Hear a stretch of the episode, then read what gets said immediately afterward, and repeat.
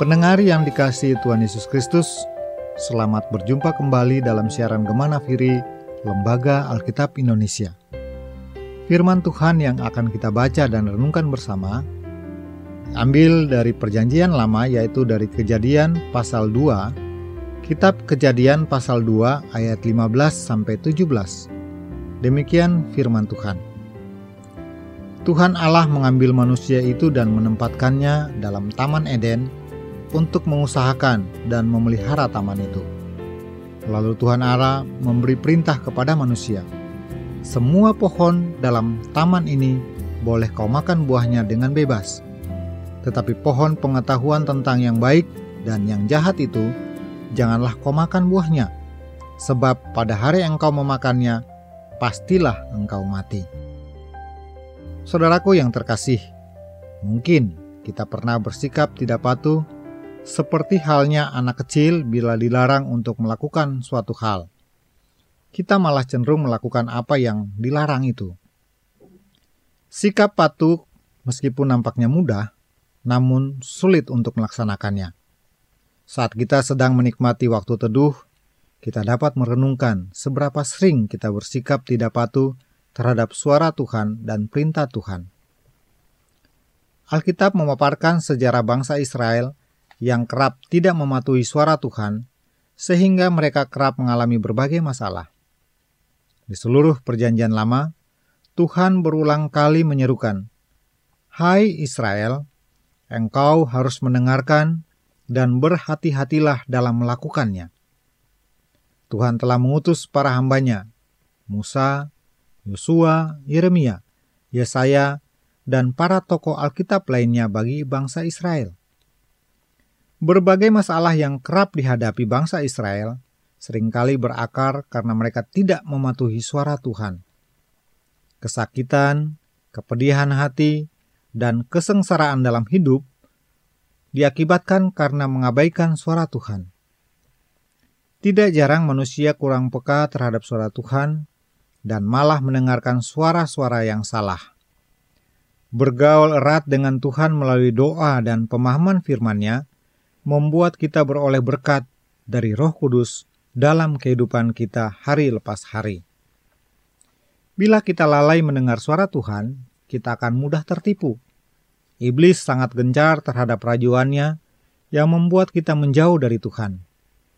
Iblis menawarkan kenikmatan dunia yang dapat dirasakan saat ini, namun membawa bencana di masa depan. Sebagai anak-anak Tuhan, kita perlu menyaring suara-suara yang kita dengar. Jangan sampai terjebak sehingga kita jatuh dalam dosa.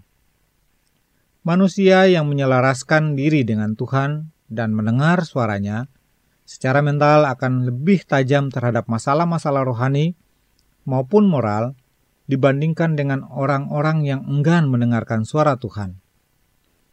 Kelalaian mendengarkan suara Tuhan dapat menunjukkan keangkuhan dan tidak bergantungnya seseorang kepada Tuhan.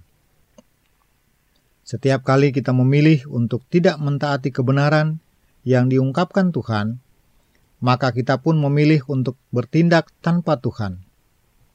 Itu adalah ungkapan keangkuhan kita, sebab kita merasa pandai dan mampu berjalan dalam kehidupan tanpa penyertaan Tuhan. Hal lain akibat kita lalai mendengar suara Tuhan adalah menyalahkan diri sendiri, dan yang lebih parah lagi, menyalahkan orang lain demi mencari rasa aman. Seperti halnya Adam yang menyalahkan Hawa, lalu Hawa menyalahkan ular ketika mereka jatuh dalam dosa. Tuhan Allah dengan jelas memberi perintah kepada Adam dan Hawa untuk tidak memakan buah dari pohon pengetahuan tentang yang baik dan yang jahat, namun mereka tidak taat. Ketidaktaatan itu membuat mereka jauh dari Tuhan.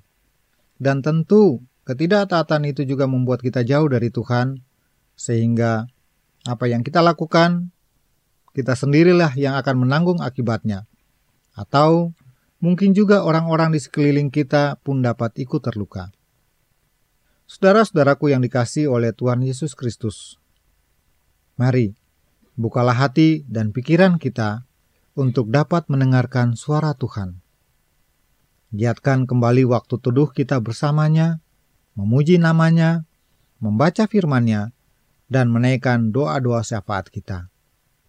Mari kita memiliki iman seperti seorang anak kecil yang menaruh kepercayaan dan pengharapan pada orang tuanya. Dengan demikian, kita harus menaruh pengharapan pada Bapa di sorga. Kita tentu tidak mau kehilangan yang terbaik dari Tuhan.